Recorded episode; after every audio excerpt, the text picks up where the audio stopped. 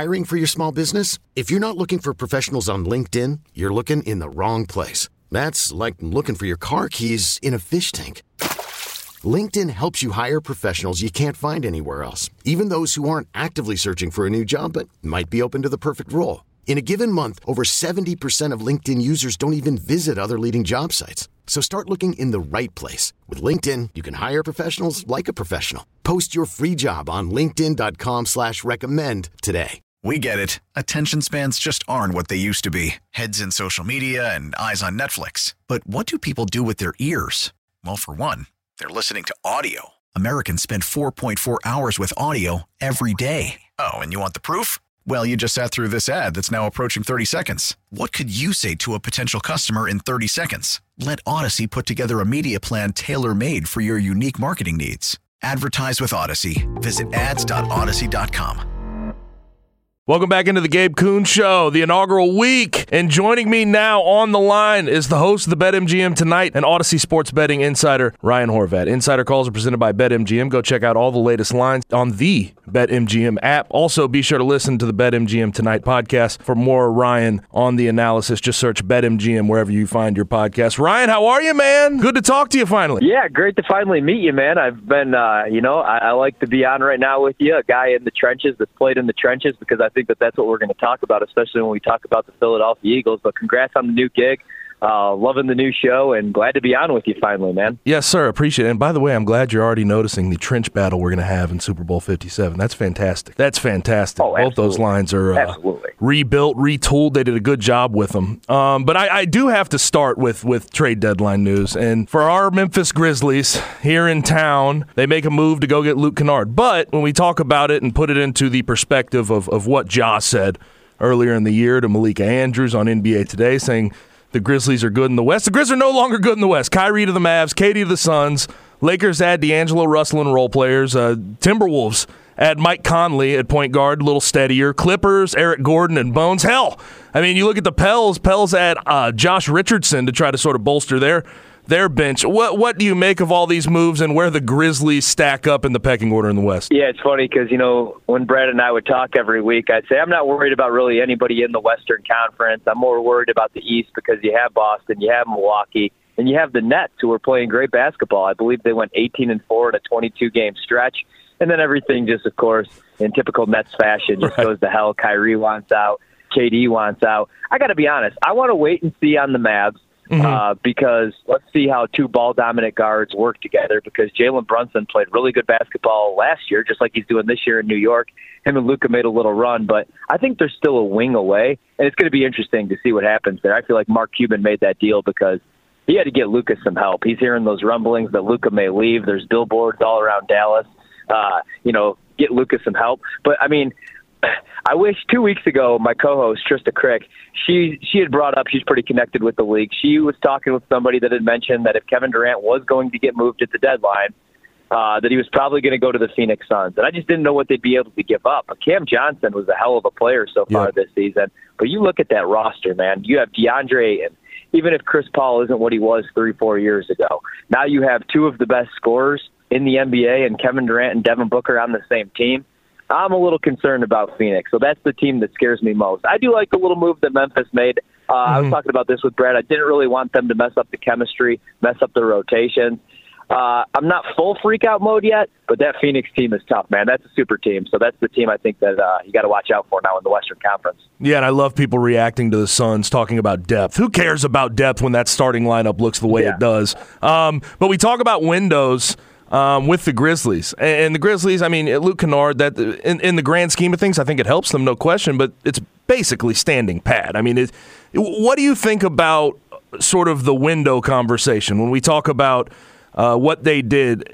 Is their window shortening with all all of the, the stuff going on in the West? I mean, what would it have done if you would have given up some players or picks that have could have, could have potentially – uh, you could have shipped away for another potential star esque player, whether it's OG Anunoby, Gary Trent Jr., Mikal Bridges. Like, what what do you think about their window now with the West beefing up the way it is? Yeah, that's a great question because you know you look at this team and they're so young. You would think their window could be six to eight years, but we've just seen this in the league so many times. You know that OKC team where we thought Russell Westbrook, Kevin Durant, and uh, you know James Harden were going to be able to play together for years after making the NBA Finals, and then they were broken up immediately. But with Memphis, I still think they got a couple of years. I, I do think that they need to win one here in the next three to four years just because of the way that Ja plays. He's so explosive. Uh, you know, he gets to the hoop. I compare him to, I like the way that Derrick Rose used to play, and obviously, you know, the injuries came, but I think they got to win one here in the next couple of years. But as mm-hmm. long as they're able to keep these guys together, Jaren Jackson, obviously, and, uh, you know, Desmond Bane, then I think that the window's the next couple of years. But I just think, you know, so much has changed now here the last 24 hours where they were the favorites to come out of the West. Now, I don't know. You know, if the Clippers were able to get a, a Mike Conley or if the Clippers were able to bring in Fred VanVleet, that scare me a little bit more. I really think it's going to come down to Memphis, and it's going to come down to obviously Phoenix because Golden State. I know everybody expects them just to ramp back up. I don't know, man. There's some chemistry issues, and now Steph's out. Clay isn't Clay anymore. I think they could be in some trouble. Mm-hmm. Now, looking into the East, Nets failed big three of uh, Harden, KD, and Kyrie, and obviously that's all done. I, I blowing it up. I know Joe Tsai and, and they had to make a decision, and Sean Marks had to make a decision behind closed doors about okay, when is it time to move on and sort of close this window up? And they made made that decision last night. What is is that the? And I, I know that ever and never are a long, long time. But is that is that the worst sort of failed Big Three experiment ever? You know what's funny? I went on social media last night when we got back, and I actually kind of defended it. So yes, I, I think so, and I feel like just like we've seen that with Brooklyn so many times. You know, we had the uh, Paul Pierce, Kevin Garnett, Jason Kidd, uh, Deron Williams, that little super team that failed. But you know, you look at it, and I'm a fan of the Chicago Bulls. Uh, mm-hmm. You know, mm-hmm. I like the Bucks because I was able to cover the team, small market teams. But the Bulls are like a big market team that never does anything. Uh, you know, you get Dwyane Wade five years past his prime. You get Rajon Rondo six years past his prime. Then you let you, you you commit to Jimmy Butler and you let him go. So on social media last night, I said, you know, I actually wish I had a general manager that would make a move like that, that would go all in right. for a championship ring. Because on paper, man, you had Kyrie Irving and Kevin Durant on the same roster. Those are two of the best scorers of our generation. And I know not everybody's the biggest James Harden fan, including myself, but when he's right, he's really damn good, like we're seeing right now in Philadelphia this year, finally. So I don't really, like, I'm not going to crush him, but it, obviously it didn't work out but at least you went all in, you know, because Brooklyn's always had that little brother syndrome to the Knicks. You know, everybody's at MSG, everybody cares about the Knicks, nobody ever really cares about Brooklyn. So I actually have no problem with them going all in. But man, did that end up being a disaster. And the problem is the guys they went all in for. Like Kyrie, love him on the floor. Uh, he's a little nutty off the floor. KD's a loyal guy to his friends. That's what's funny about this whole thing. You know, they were probably in cahoots from the beginning, like, hey, let's both get out of here. But KD left one of the best situations in NBA history, playing with that Golden State team. He was the man there. They could have won two to three more championships, probably minimum. And he chose to go play with this guy Kyrie, who, like, let's look at the last couple of years, man. I don't really care about the whole vaccination thing anymore, but he wasn't there with his team. It was always something. Just ended up being a huge mess. Yeah, it did. It did. There's no question about it. And I, I, it's interesting because I, I talked about this on Monday on my first show it's less about it's less about the sort of guys being over the hill. All three of the guys they brought in are still good ball players. Maybe James Harden lost a step. But like when you look at some of the failed big threes, the Gary Payton, Karl Malone Lakers, the Steve Nash, what uh, Dwight Howard, like they were guys that were aging. This was all personality and ego driven, and that's the that's the part that's tough to take. Yeah, absolutely, man. Because on the floor, and also like the thing with the Nets was we could we could kind of rip into them because they got swept by Boston, even though that was a really close series. But also, like the year before that with Harden, I'm a Bucks guy, but I think they would have beat the Bucks. I mean, mm-hmm. Kyrie goes down, he gets injured, and there was a lot of bad luck. You know, we've done the thing with Kevin Durant's shoe size. If he just, you know, is one step back, he hits that three, they right. beat the Bucks. They had a lot of bad luck, and they weren't able to stay healthy. I think where it all went to hell for them, Ben Simmons. I think Ben mm-hmm. Simmons. I don't think Ben Simmons has a place in this league, you guys. I mean, a hell of a defender, sure, but nobody wants to play with him. You saw that at the trade deadline. His value was nothing, which is hilarious because a couple years ago, when he was in Philadelphia, he was talking about how he wanted the team to build around him, like Milwaukee was doing Giannis. yeah, man, like you're just not the same type of player. So I think that's really where it went to.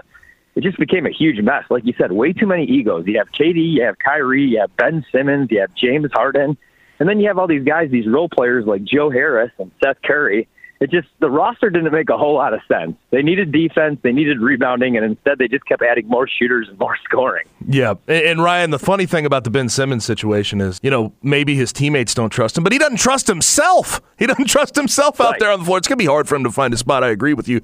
Now in the East, obviously most of the moves were in the West. In the East, I mean, unless you're moved by uh, Mike Muscala to. Uh, to the Celtics. The big move was Jae Crowder to the Bucks. What does this do for you and the Bucks out of the East? Yeah, so I think that that's exactly what they needed. I also think that they needed a better shooting guard. We saw that last year in the playoffs. Grayson Allen was excellent against the Chicago Bulls, but once he had to step up in class, he was a no-show. And that's the only thing because with Khris Middleton not being 100%, Jrue Holiday has been great. He's an all-star. I worry a little bit about Giannis's usage, so they needed some more depth in the front court, and that's what they get with Crowder. And really, they haven't been the same team as crazy as this sounds, since they lost PJ Tucker a couple years ago, they won the championship with him and Bobby Portis. They were able to bring back Bobby Portis, but that's really what they need. I think that's what everybody needs.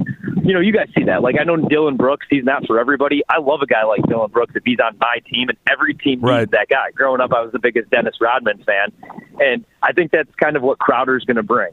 Uh, because you can't have Giannis always mixing it up because he gets in foul trouble a lot. But I think Crowder will add some toughness, some rebounding. He's a decent, you know, decent shooter. Could hit some threes. I like that move for the Bucks. I still don't think there's a team to beat in the East, unfortunately, this year.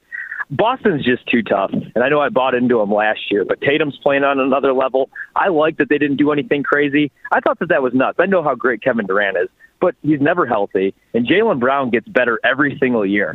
So I just did not want to see them trade away Jaylen Brown. So I like the Celtics moving forward. Mm-hmm. Now, on to the big game. Super Bowl 57, we have Chiefs, Eagles, and you mentioned trenches already. But it's interesting. I look at the Eagles, and I, I've mentioned that this, this week. Um, the Eagles are a more complete team. And I think you could almost say that about anybody they played on their roster. I mean, when, when you talk about the, the position groups you take, uh, when you're taking the Chiefs over the Eagles, it's quarterback and tight end. Everything else seems to favor the Eagles. Maybe linebacker, sort of similar there. But what are your immediate thoughts on this matchup in particular, where the Eagles are favored by one and a half points? Yeah, so it's so tough to call, right? Because every year where I make my Super Bowl pick, I'm looking at the trenches. I want the team with the best offensive line, and like you know, it's changed the way that I watch the game. I watch the game inside. So I could watch Jason Kelce and Lane. Like, Lane's great, but Jason Kelce is just a freak of nature. I love that guy, man. Um, so I think, you know, you, if you're looking at this on paper, you have to pick Philadelphia. Best offensive line, also best defensive line. But, man, I, I can't bet against Mahomes. I took him last, or two weeks ago now, against Joe Burrow, even on one leg. Uh, perfect revenge spot for Andy Reid, a bunch of narratives. You know, I just – I think when it comes down to it, like the Eagles are able to take away the explosive play. The area where you could actually attack Philadelphia's defense is on those short throws, one to nine yards down the field. They're like 25th in the National Football League defending those. So as long as Mahomes doesn't force and you know doesn't try to play the superhero role, I think mm-hmm. he'll be able to move the ball. Like I like Travis Kelce obviously to have a big game because he always has a big game. I would expect Juju Smith-Schuster to have a big game with those underneath routes. I'm going with the Chiefs, but I know a lot of smart people. I saw a six-figure bet. We're at BetMGM. That's where we're doing our show right outside the stadium. A guy came in last night and he placed a six-figure bet on the Philadelphia Eagles on the money line. That'll then he do. came back like four hours later, man, another six-figure bet on the Philadelphia Eagles money line which I didn't really understand what he was doing there. But a lot of smart money coming in on the Eagles. I'm going to go with the Chalkies uh, on this one. I'm going to take the Chiefs, and I like the over. And uh, hopefully, I'm not wrong. But I, you know, we've made this like a legacy season for Mahomes, and all season long I've been on the Chiefs, man, because I thought it was the perfect buy low spot. Right? We had people coming on our show saying, "Man, eh, maybe you could take a bet on the Chiefs to miss the playoffs because they're going to be missing Tyreek Hill."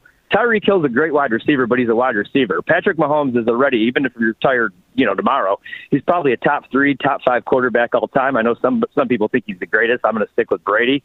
I do not like betting against that guy, and we've turned this into a legacy season. Last week it was a legacy game against Joe Burrow. It was Burrowhead. He was three and zero oh against Mahomes. I just I just think this is Mahomes' year, man. So I'm going to go with the Chiefs. Understood. Now uh, you mentioned a couple of props within that that conversation. Last yeah. thing for you, what what what exactly do you like as far as props are concerned? Are there any any fun bets? We doing coin toss over under the national anthem? What what are we thinking there? Oh yeah, I got it all for you. So we're going to go opening kickoff to be a touchback, and we're actually going to say no opening kickoff. Man, there's a lot of nerves right there, and we always see it you know, the return man's going to want to take one out. Yep. So I actually said I, I, I went with that one because it was plus 175. National anthem. I'm a big Chris Stapleton fan. Uh, yep. Uh, I have to go over. I always go on the over on the anthem. Some player props that I really like: Isaiah Pacheco under 11 and a half carries. So if you go back and you watch that game a couple weeks ago where Mahomes has the high ankle sprain uh, against Jacksonville, and then you watch the game against Cincinnati, you're not seeing a whole lot of Pacheco because Jerick McKinnon is the better pass blocking running back. He's better in pass pro. So we're seeing more McKinnon. That doesn't mean he's going to get the touches. They also activated Clyde Edwards Helaire. So I like uh, Pacheco to go under 11 and a half carries.